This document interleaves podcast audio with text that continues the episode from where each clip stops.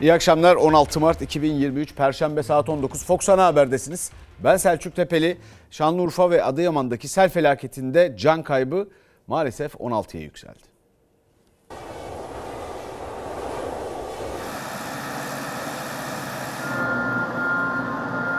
Kaybımız var. Kaç yaşında? 50 yaşında falan var. Nereye gidiyordu? Valla bir bilgimiz yok, biz de onu arıyoruz zaten. Her tarafa baktık. Öğle saatlerine gerçekleşen sel felaketinin ardından Abide Kavşağı'nda akşam olmasına rağmen arama kurtarma çalışmaları gece karanlığında devam ediyor. Aileler bir an olsun ayrılmadı, ekipler bir an olsun durmadı. Şanlıurfa'daki selle ölüm geçidine dönen Abide Kavşağı'nda arama kurtarma çalışmaları günden geceye, geceden yeni güne devam etti. Şanlıurfa ve Adıyaman'da selde hayatını kaybedenlerin sayısı 16'ya yükseldi. Hala kayıplar var.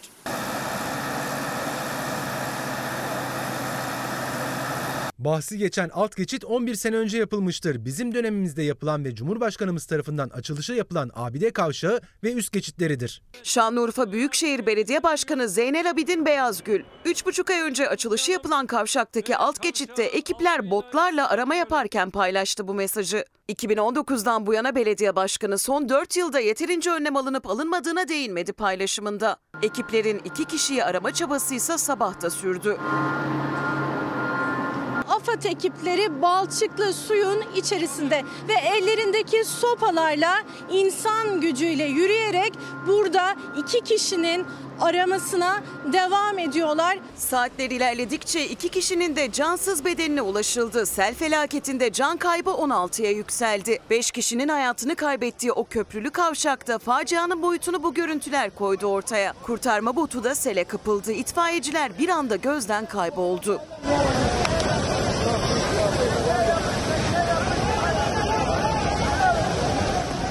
Köprünün altında 7 saat boyunca orada kurtarılmayı bekledik. Tüm dünyaya attı mı sel felaket geliyor diye geliyor. Yani bunlar niye kapatılmadı? Kapatılsaydı ben bu yolu kullanmayacaktım, üst yolu kullanacaktım. O kadar milletin canı. İlk gün alt geçitten 7 saatin sonunda kurtarılan Yusuf Rat gibi o bölgede yaşayan İsmail Akarslan da aynı soruyu sordu. Göz göre göre gelen facia öncesi önlem alınmamasına tepki gösterdi. Depremde kopan büyük kaya parçaları evine ağır hasar vermişti. Selde de aynısı olabilir diye uyardı ama sesini duyuramadı. 15 güne beridir belediyeyle irtibata geçiyoruz. Belediye başkanına kadar durum şeylerimizi attık. Yani dedik ki bizim canımız tehlikede. Depremde büyük kaya parçaları binamıza düştü. Onu kendi imkanlarımıza kaldırdık. Biz dedik ki bak bu durumda yine düşecek. Dün selden de yani diğer parçalar hep koptu. Ay. Oh. Ya bismillah. Ya Allah ya Muhammed. Şanlıurfa'da aramalar sürüyor. Adıyaman'ın Tut ilçesinde de selde kaybolan hamile kadınla 1,5 yaşındaki çocuğu için çalışmalar devam ediyor. Zeynep'in 1,5 yaşında bir şey. Onu bunu getirin bana. Ben sadece başkon istiyorum. Efendim kıymetli insanlarımızın sorduğu sorular var. Çok da doğru sorular. Fakat bu sorularla beraber bizim de bundan sonraki haberlerde göreceksiniz. Bu sorulara cevaplarımız var. Emin olun. Fakat aynı şekilde biz kendi kendimizde o soruları düşünerek kendi cevaplarımızı da bulmaya çalışmalıyız bir yandan. Bir yandan bunu da yapmalıyız. Çünkü biz de bütün bunların, bu ülkenin vatandaşları olarak bütün bunların bu şekilde başıboş gelişmesine göz yumduk. Hatta bir parçası olduk. Efendim şimdi bu yaşananlar, meteorolojinin uyarıları, buna rağmen alınmayan önlemler, zaten pek çok rapor ama o raporlara rağmen yaşanan afetler ve afetlerin sonrasındaki korkunç tablo akıllara altyapıyı getiriyor elbette. Altyapının durumu nedir? Altyapı çöktü. %100 her zaman gittim ben. 4 sene gel suyu içine çıkarttılar. Bu görüntülerin kaydedildiği 63 yaşındaki Reşat Ayvan'ın son anda kurtarıldığı Manca Mahallesi. Şanlıurfa'da en büyük zararı gören mahallelerden, derenin yanı başında. Şehirde sadece alt geçit değil, mahalleler de suya gömüldü. Meteorolojinin uyarılarına, 2021 yılında hazırlanan afet planına rağmen altyapı çöktü. Saat 7'den beri belki başkan geldi buraya.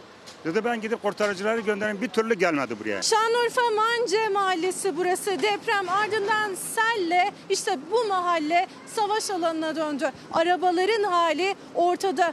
koca bir enkaz yığınına dönüşmüş durumdalar ve şu anda iş makineleri o arabaları mahalleden kaldırmak için çalışmaya devam ediyor. Bakın ne belediye var, ne vali ilgileniyor. Kimse ilgilenmiyor. Bak divar yıkılacak. Manca Mahallesi'nde depremin yarattığı hasar henüz telafi edilmemişken evlerin yarıkları, çatlakları öylece dururken bir de sel vurdu mahalleli. O dereden su taşmış, basınç yapınca. Dere taştı, derelerin taşacağı da öngörülüyordu zaten. 2021 İl Afet Risk Azaltma Planı'nda da tek tek yazıyordu. Önlem alınmadı. Faciadan sonra gözler Şanlıurfa Su ve Kanalizasyon İşleri Genel Müdürlüğü'ne çevrildi. Genel Müdür Muhammed Sait Gülloğlu, Şanlıurfa Büyükşehir Belediye Başkanı Zeynel Abidin Beyazgül'ün yeğeni. Sadece alt geçitte değil, belediye otoparklarında da sınıfta kaldı. Burası özellikle belediyenin otoparkıdır. Biz buna güvenerek arabalarımızı koyuyoruz. Kent Müzesi'nin yanında bulunan belediye otoparkında yüzlerce araç suya gömüldü. Altyapının çöktüğü bir diğer şehirse Adıyaman. Tut ilçesi büyük hasar aldı. Orada da kapatılan menfezler getirdi felaketi. Hiç açılması yönünde bir talebiniz oldu mu? Yani bu böyle olmaz, risk taşır dediğiniz oldu mu? Biz şey yapmıyor, onu valilik şey yapıyor. Adıyaman'ın Tut ilçesinde önce dere yatağı ıslah çalışması adı altında daraltıldı. Adeta bir kanal haline geldi. Yetmedi, menfezlere güvenlik gerekçesiyle demir parmaklıklar konuldu. İşte bu iki hamle derenin taşmasına, suyun yollarda yükselmesine neden oldu. Benden önce yapılmıştı. Cemal Bey eski başkanımız. Yazı geldi, telefon geldi. Yapılması gerekir dediler.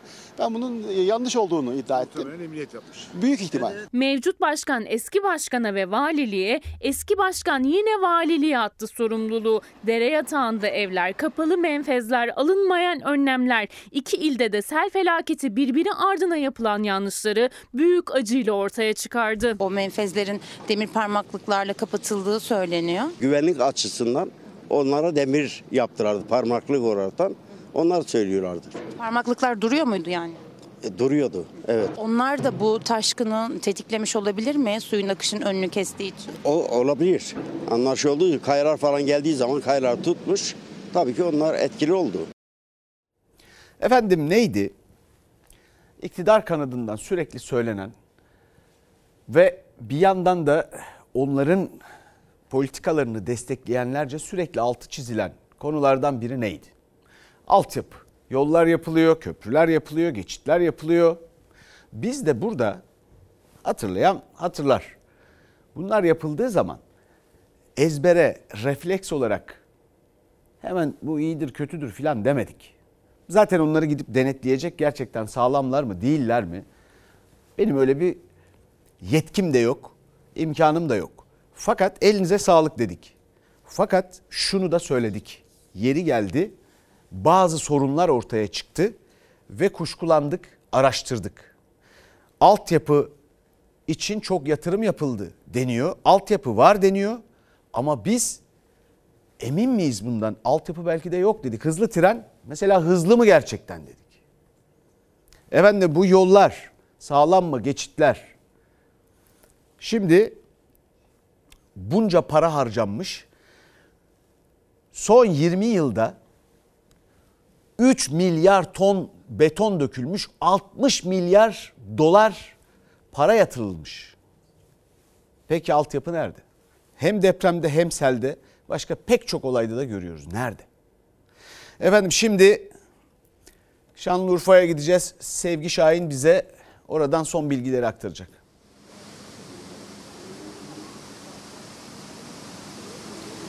Selçuk Tepeli, siz de söylediniz, Şanlıurfa'da yaşanan aslında göz ardı edilen, yanlış anlaşılan bir kentleşme, bir modernleşme sorunu.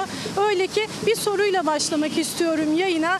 Dere yatağına alışveriş merkezi yapılır mı diye sormak istiyorum. Geçmiş acı tecrübelerimize dayanarak, evet, Şanlıurfa Karakoyunlu mahallesinde derenin tam kenarına, Karakoyunlu Deresi'nin tam kenarına görüyorsunuz dereyi.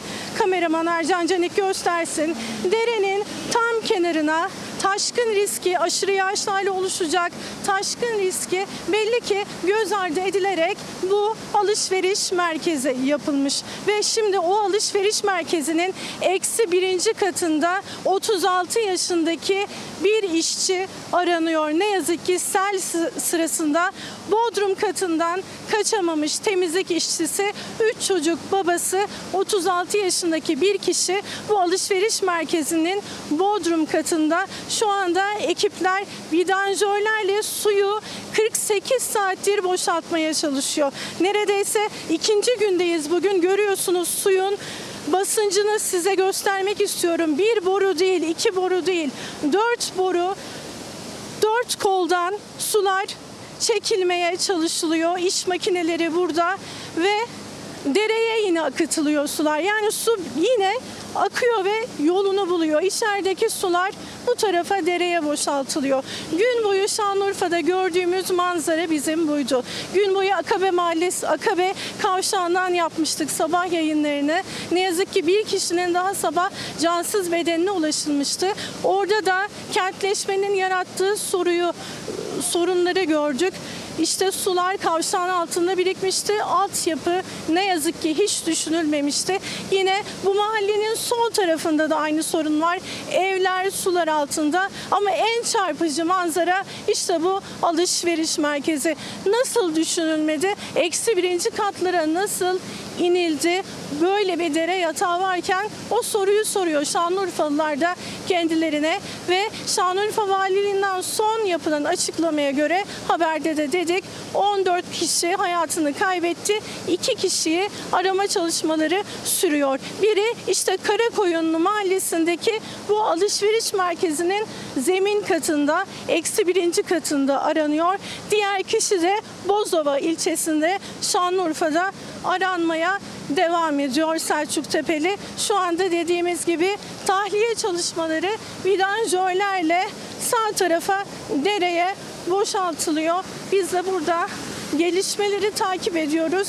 En azından buradaki kişi bulunana kadar burada duracağız. Kolay gelsin. Biz de yeni bir gelişme olduğunda bilgileri almaya devam ederiz. Efendim, işte altyapıya yatırım yapılıyor deniyor ama gerçekten yapılıyor mu? Yoksa sadece bir imaj, bir algı çalışması mı? Bunun büyük bölümü elbette işe yarayacak şeyler vardır. Bunları sorgulamamız, cevabını aramamız lazım. Çünkü başımıza böyle şeyler geliyor. Efendim, bu arada Millet İttifakı'nın Cumhurbaşkanı adayı Kemal Kılıçdaroğlu, beraberinde Millet İttifakı ortakları Meral Akşener ve Ahmet Davutoğlu ile beraber Selimburnu, Şanlıurfa'yı ziyaret etti. Orada bir takım protestolar da oldu. Onlara karşı çıkanlar da oldu. Ve Kılıçdaroğlu dedi ki sorun yok, iktidarımızda protesto suç olmayacak. Cumhurbaşkanım hoş geldiniz. Biz artık sizinleyiz. Şanlıurfa'da hiç kimse kendisini yalnız hissetmesin. Biz buraya Millet İttifakı'nın genel başkanlığı olarak değil, sadece Mayıs ayında kurulacak olan hükümetin temsilcileri olarak da geldik. Bunu yapmak zorundayız. Hiç endişe etmeyin değerli arkadaşlarım. Mahvettiler, bitirdiler. Daha aklımız başımıza gelmedi mi? Benim bütün sözüm o yoklayanlaradır. Adam olsalar AK Parti'yi yoklarlar. AK Parti gençlik kolları deniyor ama önemli değil gerçekten. Şunu net biliyorum ki Millet İttifakı'nın iktidarında protesto suç olmayacak. Selin 13 can aldığı Şanlıurfa'da AK Parti gençlik kolları üyelerinin yuhalamalarına Şanlıurfalılar tepki gösterirken Millet İttifakı'nın Cumhurbaşkanı adayı Kemal Kılıçdaroğlu protesto bir hak dedi. İçişleri Bakanı Süleyman Soylu'nun protesto edildiği anlara ilişkin görüntüyü ise Zafer Partisi paylaştı.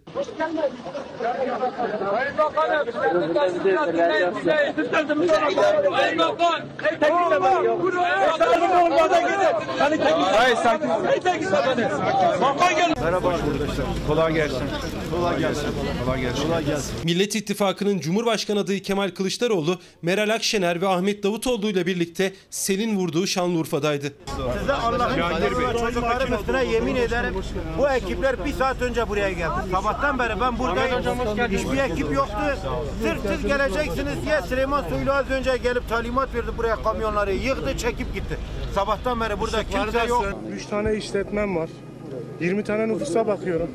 Yani gerçekten şu anda 4 milyonluk bir zararım var. Ben de bunu kredilerle mektuplarla çeviriyorum. Gerçekten zor durumdayım. Eğer bir ülke iyi yönetilirse afetlere karşı dirençli kentler oluşur. Alt geçit yapmışlar. Ya bir pompayı getirmek için, suyu boşaltmak için saatlerce beklenir mi ya? Bu nasıl bir yönetim anlayışıdır? Bu nasıl bir devlet yönetimidir? Sel sonrası müdahalenin de geciktiğine ilişkin cümleler kurduğu sırada bir grubun yuhalama sesi duyuldu. Sonrasında o gruba tepki gösterenlerin sesleri. Mahvettiler, bitirdiler. Daha aklımız başımıza gelmedi mi? Yıllarca emek verdik biz. Bize gündüz olarak emek verdik. Bu mudur bedeli? Biz yıllarca AK Parti'ye gece gündüz demeden çalıştık. Ama biz bugün bu oranları hak etmiyoruz.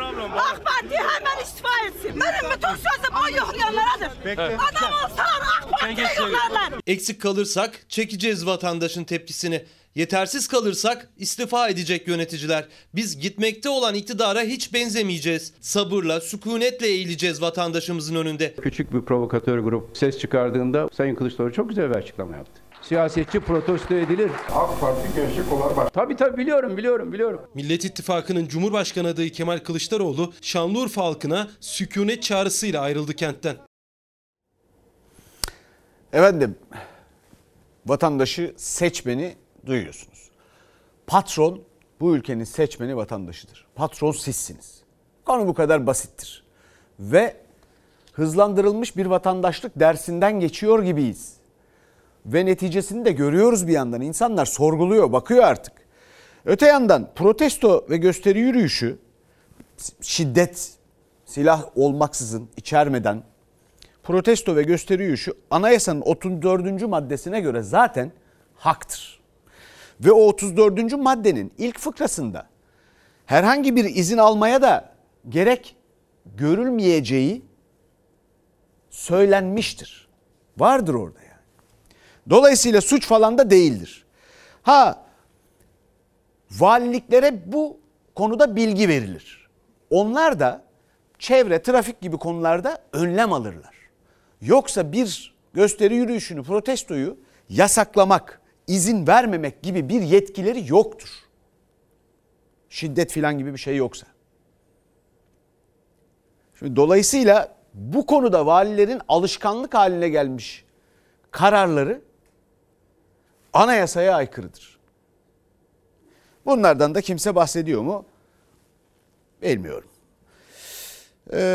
Bahsedenler var. Duyuyor mu memleket? O da başka bir konu. Neyse efendim, şimdi devam edelim. Bakalım, Adıyaman'da duruma bakacağız şimdi. Dere yatağına çadır kent. Zaten evimiz yıkıldı, eşyamız gitti, malımız gitti, canımız gitti. Ortada kaldık. Her gün ölüyoruz. Biz her gün ölüyoruz. Depremden kaçarken bu sefer sele yakalandık. İşte şu an çadırımız dolusu, işte ortalıktan rezil oluyoruz. Bakın şimdi bu çadırın yanı başında bu insanlar nasıl hareket etsinler? Hareket etmek bile zor. Önce deprem, sonra sel vurdu. Depremin en çok etkilediği illerden Adıyaman'da depremzedeler bu kez sel felaketini yaşıyor. Karapınar mahallesinde dere yatağına kurulan bu çadır kent kuvvetli yağışla birlikte çamura, balçağa gömüldü. 6 Şubat'taki o büyük depreme kadar aslında bu alan hafriyatların döküldüğü boş bir araziydi. Ancak depremin ardından o hafriyatlar iş makineleriyle düzeltildi ve burası bir çadır kente dönüştürüldü. Ancak yağmurla birlikte o çadır kent çamura döndü. Devlet büyükleri gelsin, onlar da bizim halimizi yaşasın. Gelsin yanımda bir gece burada yan tarafımda uyusun, o zaman beni anlayacaktır. En azından bize bir konteyner verseler. Benim eşim hamile. Kaç aylık hamile? 8,5. Bebek burada olmaz. Soğuk, yağmur, enfeksiyon kapar. Evimiz vardı, her şeyimiz vardı, güzel bir hayatımız vardı. 90 saniyede hepsi yok oldu. Şimdi konteyner bekliyoruz, o da gelmiyor. Üst üste çaresizlik yaşıyor Adıyamanlılar. Dere yatağına kurulu çadır kentten seslerini duyurmaya çalışıyorlar. Biz buraya geldik geleli hiçbir şey görmedik yani. Naylon bile vermediler. Zaten evlerimiz yıkıldı depremde. Deprem bir kere vurdu. Çok şükür canımızı kurtardık diyoruz ama yani şimdi sel vurdu. Her şeyimiz sular altında kaldı. Şöyle bakabilirsiniz. Her yer berbat. Gerçekten rezillik. Bir tane palet istedik ya. Paleti bile zorla verdiler. Çadır kentin ortasında bir rögar var. Bu aslında buranın bir su yolu olduğunun da göstergesi. Ancak yağmur yağana kadar bu rögarın yolu da kapalıydı. Depremzedelerin işbirliğiyle bu rögara giden yol bir kanal şeklinde açıldı ki su tahliye edilebilsin. Ancak bu da tabii ki yeterli olmadı. AFAD'a yalvarayım diyorum, bize bir yer ayarlayın. Şöyle sağlam bir yere koyun. Çadır olsun yine. Bazı çadırlar yerinden söküldü, içleri çamurlu suyla doldu. Depremzedelerin yardımlarla ellerine ulaşan birkaç parça eşya da o çamurun içinde kaldı, kullanılamaz hale geldi. AFAD'dan çadır istiyoruz, diyoruz ki hani bize bir çadır verin ki suyun olmadığı bir yerde, hani selin vurmadığı bir yerde çadırımızı açalım, en azından altına girelim. Yok diyorlar, çadır yok. Allah aşkına bana söyler misiniz, bu kadar yani yardım nereye gitti? Bölgede yağışlar devam edecek. Meteoroloji bir kez daha uyardı. Cuma ve özellikle cumartesi günü için deprem bölgesinin tamamına kuvvetli yağış ve sel uyarısı var. Bu kez önlem alınmasını istiyor depremzedeler. AFAD zaten mesaj gönderiyordu sürekli. Biliniyordu bunun böyle olacağı. Neden bir tedbir alınmadı? Vali Bey geldi buraya. Tamam dedi, halledeceğiz dedi. Ama hiçbir icraat yok. Yok. Gerçekten yok. Terk edildik. Sahipsiziz, gerçekten sahipsiziz. Yardımlar nereye harcandı? 115 milyar lira nerede? Kamu kurumlarının, devletin kendi parası, o da milletin verdiği vergiler. Onların efendim bir şov içinde o cepten o cebe koyar gibi bağışladıkları şeyler bile tamamlanmamış. Miktarlar bile, açıklama öyleydi. Sözde özel şirketlerin, ki onlar da bir yığın avantajdan faydalanıyorlar. Türkiye tarihinde kimse bu kadar avantajdan faydalanmadı. Vergiydi, şuydu, buydu. Onlar bile yok ortada. Belli ki verilmemiş. Ya kim parasını verdi, o açıkladığı parayı verdi, kim vermedi, o paralar ne oldu? İşte insanlar soruyor. Efendim şimdi Adıyaman'a gidiyoruz. Özgür Aslan bize son bilgileri verecek. Selçuk Tepeli, Adıyaman'da merkez Karapınar mahallesindeyiz şu anda. Aslında haberde de gördüğünüz o balçık içindeki çadır kentteyiz yine. Şu anda yine bir yağmur yağışı var. Yaklaşık yarım saat önce başladı bu yağmur ve hemen bu yarım saat içinde çadır kentin geldiği durumu Kazım Gökçe göstersin size. Bakın yine her yere su topladı ve her yer birkaç dakika içinde balçık haline geldi ve burası yine depremzedeler için çok zor koşullar yaratan bir çadır kent haline geldi. Şöyle yavaşça geçip karşıya geçeceğim. Bakın buralar, bu kanallar iş makineleriyle ve depremzedelerin yardımıyla birlikte açılmıştı. Ama o sel yaşandıktan sonra açıldı ne yazık ki. Bu su bir rögara doğru gidiyor. Ancak gün boyunca, bugün 3. günü artık bu çilenin, gün boyunca insanlar yine beklediler. Bir yardım gelsin, bir destek gelsin, bu balçık, bu çamur bir şekilde kapatılsın diye beklediler. 3. günün akşamında Kazım Gökçe size göstersin, bir iş makinesi geldi. Yere şimdi çamurun üstünü kapatmak için bu taşlardan, bu çakıllardan döküyor. Biraz sonra da bu yolu tamamen bu şeylerle, taşlarla kapatmaya çalışıyor.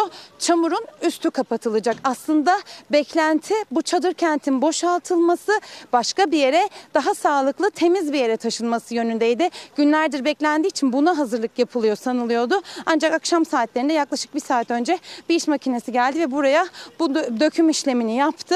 Ancak bu iş makinesinin aralara girmesi çok mümkün değil. Çadırların arasından geçebilmesi mümkün değil. Çevredeki depremzedeler de aslında sürekli buradaki yetkililerin yanına gidip lütfen benim çadırımın önüne de bundan dökün diyorlar. Çünkü insanlar çok zor durumdalar. Zaten zar zor ulaşabildikleri o kıyafetler, o ayakkabılar hepsi bu çamurda mahvoldu ne yazık ki. Tekrar aynı ihtiyaçların varlığı sürüyor. Çünkü burası temiz bir alan olarak dönüştürülemedi bir türlü. Bir türlü doğru düzgün, hijyenik, çamura batmadan yürüyebilecekleri bir yer ne yazık ki olmadı burası. Şu anda yaptıkları da çadır kentin orta kısmı sadece. Bu orta kısmın halledilmesi tek başına sorunu çözmüyor ne yazık ki. Araların da düzeltilmesi, oralarda da tedbirler alınması gerekiyor. Aslında Selçuk Tepeli, bizim anladığımız, bizim gördüğümüz burası çadır kenti olmak için uygun bir yer değil ve ne yazık ki insanlar buradalar.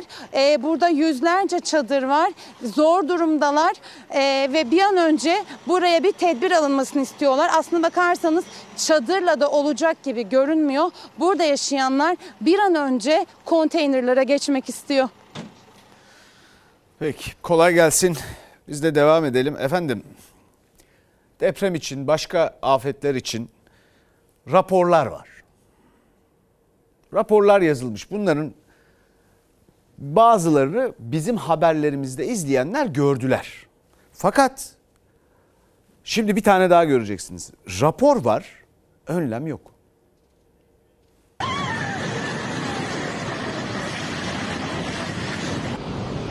Ya Rabbi tövbe ya Rabbi. Raporları hazırlatıp onları dikkate almamak, onları yok saymak, resmi kurumlar günübirlik hareket edemez. Resmi kurumlar canım bunu da yapmayalım diyemez. Yaşanılan hemen her afetin öncesinde raporlar hazırlandı ama o raporlar belli ki yok sayıldı, önlem alınmadı. Depremlerden önce Çalıştay düzenlenip risk raporu tutulmuştu. Depremlerde binalar yerle bir oldu.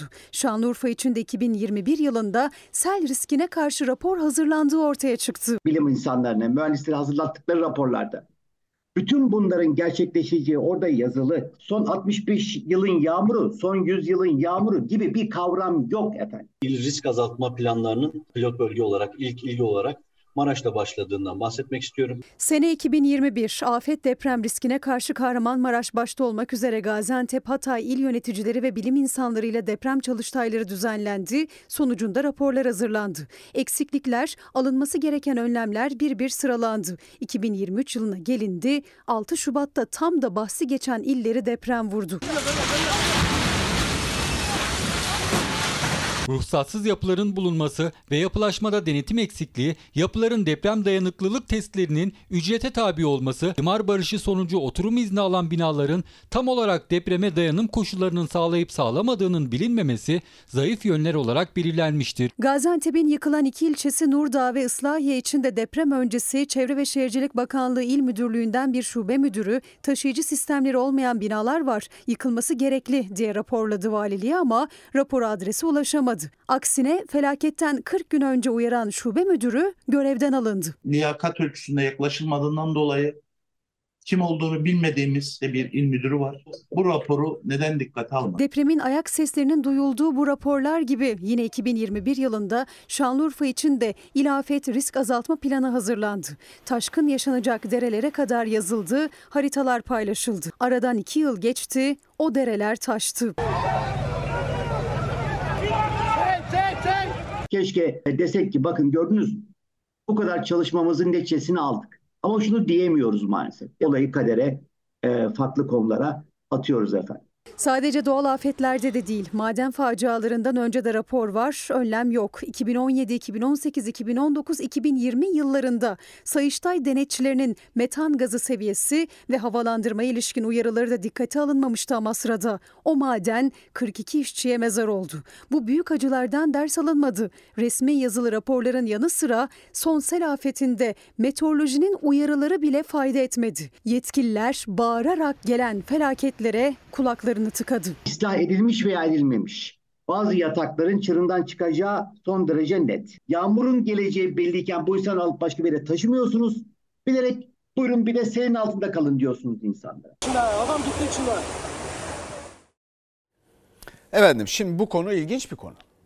Bakın bir kıymetli izleyicimiz diyor ki sizin deyiminizle uçurumun kenarında yaşamaktan bıktık.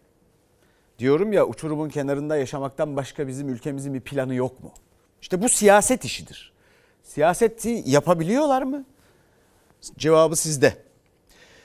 Doğa olaylarının felakete yol açtığı başka hangi ülke vardır? 3. Dünya ülkelerinden başka demiş kıymetli izleyicimiz. Efendim ben de birkaç bilgi vereyim, paylaşayım. Şimdi Avrupa Çevre Ajansı'nın bir araştırması son 50 yılda Avrupa'nın tamamında bütün ülkelerinde 150 bin can kaybı var doğal olaylardan. Bunun içinde sıcak, aşırı sıcaktan ölümler de var ve 70 bin kadar bu. Yani biz bu kalemi hiç saymıyoruz. Onu size söyleyeyim. Sadece Türkiye'de aynı dönemde depremler nedeniyle can kaybı sadece Türkiye'de 100.000'i buluyor. Peki Birleşmiş Milletler ne diyor? Birleşmiş Milletler diyor ki son 50 yılda dünyada doğal afet sayısı 5 kat, ekonomik kayıplar 7 kat arttı. Ama buraya dikkat. Ama can kaybı her bir afet için ortalama 1/3 azaldı. Ortalama 1/3 azaldı. Türkiye'de arttı mı azaldı mı? Ne dersiniz? Bilin bakalım. Türkiye bu bağlamda hangi ülkeler arasında yer alıyor? Ve kıymetli izleyicimiz de bakın doğru bir tespit yapıyor. AFAD, Türkiye'de ortalama 5 yılda bir geniş çaplı can ve mal kaybına yol açan bir deprem yaşanıyor demiş. Peki bunların hepsi söyleniyor, bir önlem alınıyor mu? Ah, ne oluyor? Kader planı deniyor. Bir de bunu söyledikleri, referans alarak söyledikleri kaynaklarda kader öyle tarif edilmiyor. Kutsal kitaplarda kader öyle tarif edilmiyor ki. Bu inancı aşındırmak demek. Yani nasıl denir? Biz tedbirin sünnet olduğunu biliriz. Tarif öyle değil. Bu 1/3 oranında dünyada afetlerde can kaybının azalması son 50 yılda. Afetler 5 kat artarken, 5 kat artarken. Bunun pek çok sebebi var. Küresel ısınma şu bu. Bizde yani 1/3 can kaybının azalması bize bir şey söylüyor. Kader planı dünya açısından ifade ettiği şeyle aynı şeyi bizim için ifade etmiyor mu? Buna siyaset yapmak denmez. Sonra tabii bunlar eleştirilince efendim işte bu siyasetin konusu değil, siyaset yapma filan falan. Herkes birbirine öyle diyor, işte iktidarlar genellikle böyle söyler. Bu bir siyasi performans meselesidir. Yetki bu millet tarafından verilmiştir ve karşılığını millet bekler. Konu budur. Yoksa biz niye siyaset yapalım? Biz de ne bileyim otururuz. Herkes işine bakar. Arkadaşlarımızla otururuz. Kasap havası, nikliz makamı mı, uzzal makamı mı onu konuşuruz yani. Niye siyaset yapalım? İşimiz mi yok ya? Efendim, Kemal Kılıçdaroğlu Kuzey Kıbrıs Türk Cumhuriyeti'ndeydi ve yavru vatanın çığlığına sessiz kalınmayacak dedi.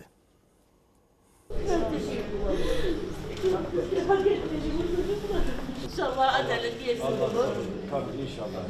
Bu çocuklarımızın şeyin yerine kalmaz. En azından başka aileler, diğer insanlarla, diğer toplumda insanları da 40 binlerce değil de en azından en aza iner bu zayiatlarımız. Adıyaman'daki İstiyas Otel'de hayatını kaybeden 26 gencin ailelerini Kuzey Kıbrıs Türk Cumhuriyeti'nde ziyaret etti Millet İttifakı'nın Cumhurbaşkanı adayı Kemal Kılıçdaroğlu. Eşi Selvi Kılıçdaroğlu ile birlikte genç sporcuların mezarları başında dua edip karanfil bıraktılar.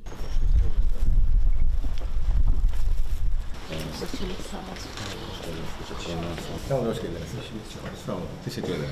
O kaldığımız oteli süsleyip süsleyip herkesin Adıyaman'ın en güzel oteli diye bize sattılar.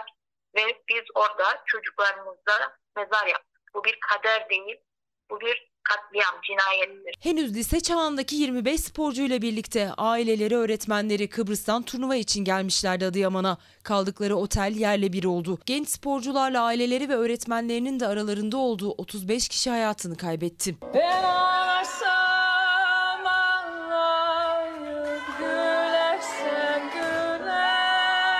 otel sahipleri tutuklanmış ama tek suç otel sahiplerinde mi?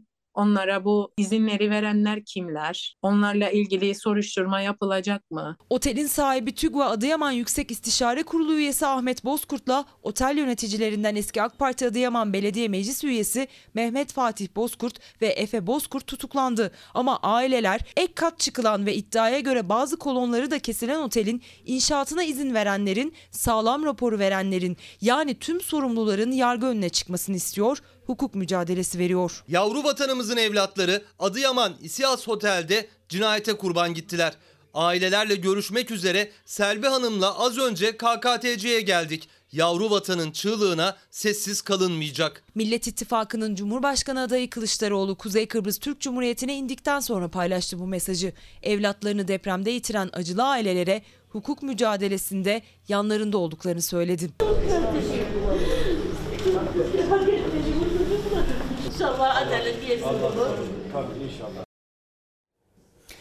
Efendim şimdi Kahramanmaraş ve depremin yaşandığı bölgede ayrıca hepsinde de öyle işletmeler, üreticiler, sanayiciler ayağa kalkmak için uğraşıyor. Peki nasıl ayağa kalkacaklar?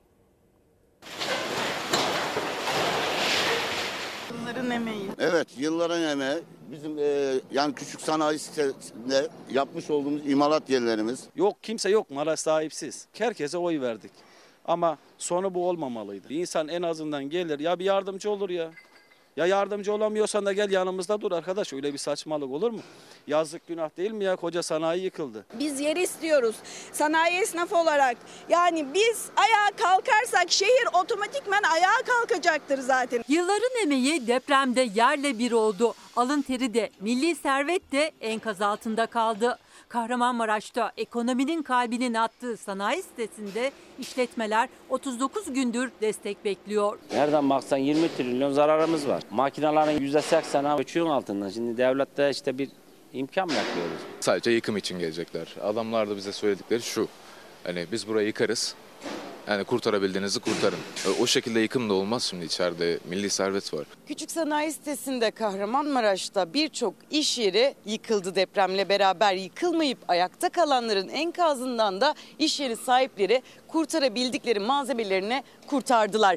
Kendi imkanlarıyla tuttukları iş makinalarıyla da binaların, iş yerlerinin yıkımını gerçekleştiriyorlar. En büyük sitemleri ise burada hiçbir şekilde devlet desteğini görmemiş olmaları. Benim 37 ton Afrika'ya yollayacağım ürün enkaz altında ezilmiş.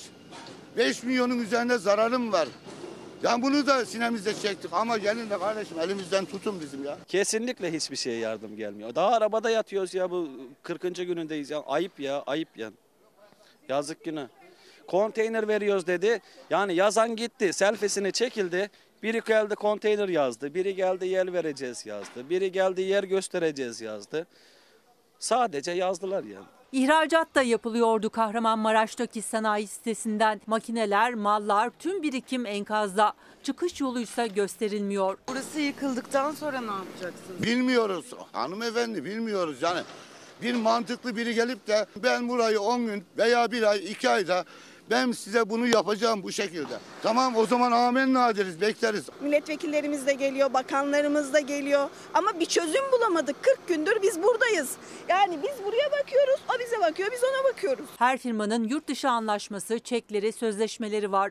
Milletvekilleriyle, bakanlarla da görüştüler ama çare olmadı. Yağışlara karşı en azından depo istiyorlar, o da yok. Yağmurdan korumaya çalışıyoruz. Makinelerin hepsi de burada, perişan haldeyiz. Yerleştirecek yeri yok. Çok acil bir şekilde buna bir çözüm bulunması gerekiyor. Yani işçilerimiz var. Bu insanlar ne yiyecek, ne yapacak? Evi gitmiş, çocuğu gitmiş. Üretim yok. Burada iş olmadıktan sonra o yaptığımız konutlar da boş. Her şey boş. Yine doğru tespitler. Efendim bir takım destekler, efendim bazı ertelemeler filan, bunlar açıklanıyor biliyorsunuz. Kabine toplantılarından sonra, fakat insanlara bunlar belli ki ulaşmıyor. Onlar da bunları dile getiriyor. Bu arada sadece deprem bölgesinde değil, genelde de dinleyin. Bankacılar da, iş insanları da, üreticiler de, herkes şaşkın. Ne yapacağına dair kredi, finansman vesaire karma karışık bir durum var. Gerçi siz bunların hepsini zaten gayet iyi izliyor, hissediyorsunuz. Çünkü yaşıyorsunuz. Benim burada bunu söylememe gerek bile yok. Efendim şimdi siyasete, iç siyasete bir dönelim. Muharrem İnce dedi ki günü geldiğinde Kemal Bey lehine çekilmeyi bilirim. Ben çelebi adamım, kadir kıymet bilen adamım. Kimse merak etmesin, gerektiği anda gereğini yaparım. Durumu değerlendiriyorum. Kendi adıma değil, Türkiye adına. Günü geldiğinde çekilmeyi bilirim. Kemal Bey lehine çekilirim. Memleket Partisi lideri Muharrem İnce Fatih Altaylı'ya konuştu. Günü geldiğinde Kemal Kılıçdaroğlu lehine çekilirim cümlesini kurdu. O açıklamadan birkaç saat sonra Hatay Havalimanı'nda Ekrem İmamoğlu ile aynı karedeydi. AK Parti'nin ardından MHP de Cumhurbaşkanı adaylarının Erdoğan olduğuna ilişkin grup kararı aldı. Meclis Genel Kurulu'ndaki alkışlar tartışma yarattı. Cumhurbaşkanı adayımız Sayın Recep Tayyip Erdoğan'dır. Ülkemize ve milletimize hayırlı uğurlu olsun. Burada depremden dolayı 40'ına kadar kimse kimseyi alkışlamıyor, değil mi?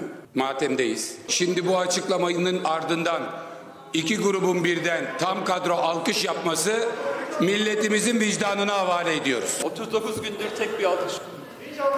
Ayrıca o 40 günde dolmuştur. Ya ne var, bu istisnai bir haldir. Türkiye Cumhuriyeti için Cumhurbaşkanı adayı gösteriyoruz. Arkadaşlarımız kendi işlerinden geldi, böyle bir şey yaptılar. Refleks olarak her gruptan bazı arkadaşlar böyle bir çırpan oluyor, hemen aman durun diyor. İki grubun istisnasız alkışı talihsiz olmuştur. Muhalefet depremin acısı yaşanırken genel kurulda Cumhurbaşkanı Erdoğan'ın adaylığının alkışlanmasını eleştirdi. Hatay valisinin AK Parti'den milletvekili olabilmek için görevi bırakması da siyasetin gündemi. Neyi başardı da istifa etti? Milletimiz içinse neden Hatay'dan aday olmuyor?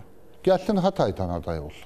Millete şamar atmak böyle bir şeydir. Her vatandaşımızın siyasete girme hakkı vardır. Hı. Hiçbir vatandaşımıza bu vali olur, başka bir meslek grubundan olur, siyasete girme denilemez. Hatay valisi Sayın Rahmi Doğan ilk andan itibaren, yani ölümüne can siperhane Hatay'daki depremi sonuçlarını ortadan kaldırmak için mücadele etmiş birisidir. İşini iyi yapıyorsa Hatay'da devam etsin. Yok, kötü yapıyor ya. İstifa etsin diye biz onun önünü açtık diyorsanız, kardeşim görevden alsaydınız, ama galiba siz ona dokunulmazlık vermek istiyorsunuz. Bakanları büyük şehirlerden milletvekili adayı göstereceğim. İktidara yakın Sabah gazetesi Cumhurbaşkanı Erdoğan'ın kurmaylarıyla toplantıda bu cümleyi kurduğunu yazdı. Milli Savunma Bakanı Hulusi Akar ve İçişleri Bakanı Süleyman Soylu'nun 14 Mayıs seçimlerinde depremin vurduğu illerden milletvekili adayı olarak gösterileceklerini. Neden? İktidar değişecek. Bu arkadaşların da dokunulmazlığa ihtiyacı var. Seçimi kazanacaklarına inansalar bakanları neden milletvekili yapsınlar? Ellerine kına yaktılar 4 gün altılı masada kriz var diye. Şimdi de millet 15 Mayıs'ta eline kına yakacak, bunları gönderiyoruz diye. Cumartesi ve pazartesi programlarını Cuma gününe toplulaştırma çabasını biliyorum. Millet İttifakı'nın Cumhurbaşkanı adayı Kemal Kılıçdaroğlu'nun daha önce HDP'yi cumartesi günü ziyaret edeceği açıklanmıştı, ancak görüşmenin diğer siyasi partilerle birlikte Cuma gününe alınması gündemde. HDP ve Türkiye İşçi Partisi'nin de içinde olduğu Emek ve Demokrasi İttifakı seçime ittifak çatısı altında girme kararı aldı. Cumhurbaşkanı adayına ilişkin ortak kararsa en kısa sürede açıklanacak denildi. Yani bu adaylık sonrası efendim işte alkış tartışması fuzuli bir tartışma. Millet İttifakı'nın adayı açıklandığında da benzer şeyler olmuştu. Şimdi bakalım AK Parti'den Hüdapar savunmasına. Pardon, bu tarafa döner misiniz? Hüdapar'la beraber oldunuz. Bize söyleyin, mutabakatınız nerede kesişti? Bu partilerin, yani gelin buraya ittifak yapalım, işbirliği yapalım ve bu işbirliği çerçevesinde siz kendinizi unutun. Bunu diyemeyiz. Hizbullah terör örgütü değil diyen bir kişiyle şimdi bir işbirliği içerisindesiniz. Aynı ittifakın içerisindesiniz. Nerede kesiştiniz? Partilerinin programları farklı olan partilerle işbirliği yapmak o fikirlerin benimsendiği anlamına gelmez. Partiler birbirlerine iltihak etmiyor. Bir seçim işbirliği yapıyorlar. Muhalefet AK Parti'nin Cumhur İttifakı'na davet ettiği Hüdapar'ın parti programında yer alan anayasanın değiştirilemez ilk 4 maddesine karşı taleplerini, Hizbullah terör örgütüne Hüdapar Genel Başkanı'nın terör örgütü değildir sözlerini hatırlatarak nasıl bir aradasınız diye soruyor. O soruya Hüdapar'ı ziyarete giden Numan Kurtulmuş yanıt verdi. Bizimki seçim işbirliği diyerek. Burada bir koalisyon protokolü hazırlanıyor değildir. Burada yapılmak istenen şey ortak hedefler istikametinde bir yönelim tespitidir. Hüdapar'ın kamuoyu önünde ittifak projesi içinde gösterilmesi seçim kaybettirecek bir şeydir. Kamuoyunda ayrılıkçı, bölücü algısı var. Oy kaybettirir. Belki de bu bir tuzak. Hüdapar'ı kim öneriyorsa, kapısının önünde kim beyanat veriyorsa tuzağı da o kuruyor. PKK'ya evet demekten Hüdapar'a evet demek arasında hiçbir fark yok. Önce vatanım ve milletim diyen herkesle işbirliği yapmanın yollarını arayacağız. Hizbullah bana göre bir terör örgütü değil. Parti programında vatandaşlık tanımının değişmesini isteyen, üniter yapıya karşı özerklik ve federasyon için referandum öneren Hüdapar'ın Cumhur İttifakı'na katılmasına ilişkin Vatan Partisi Genel Başkanı Doğu Perinçek seçim kaybettirir çıkışı yaptı. MHP lideri Bahçeli günlerdir tek kelime açıklama yapmadı. Hüdapar Genel Başkanı MHP ile sorun yaşamadık demişti. AK Parti ile görüşme sürecinde MHP ile de herhangi bir sorun yaşamadık. Adam diyor ki Kürtçe, Türkçe ile beraber ikinci resmi dil olarak kabul edilmeli ve eğitim dili olmalıdır. MHP diyor ki sorun yok. Irkçı andımız kaldırılmalıdır. MHP açısından sorun yok. Eyalet sistemi, özellik, federasyon gibi yönetim modelleri tartışılmalıdır. MHP'ye sorduk, sorun yok. Bu partilerde bu ittifaka oy verecekleri zaman yine kendi kimlikleri olacak, yine kendi politik tercihleri olacak. Ama biz ortak hedeflerde bir araya geleceğiz. Şöyle bir şey diyorsan ya cevap vermeme gerek mi var? Abdullah Öcalan'dan mektup okuttular, sorun etmedik kardeşim. Osman Öcalan'a kamera yolladılar, sorun etmedik kardeşim. De biz de onu bilelim ya. Bahçeli sessiz. AK Parti Hüdapar birlikteliğini savunuyor. Şimdi bir ara, sonra bir dakika bölümünde beraberiz. Dolar bugün 19 lirayı gördü. Enflasyon düşmüyor, hatta gıdada yükseliyor. Hemen her kalemde açıklar rekor kırıyor. Ve bütün bu yanlış politikaların çilesini hayatta siz çekiyorsunuz. İyi akşamlar. Taşına, toprağına bin can feda bir tek dostuma.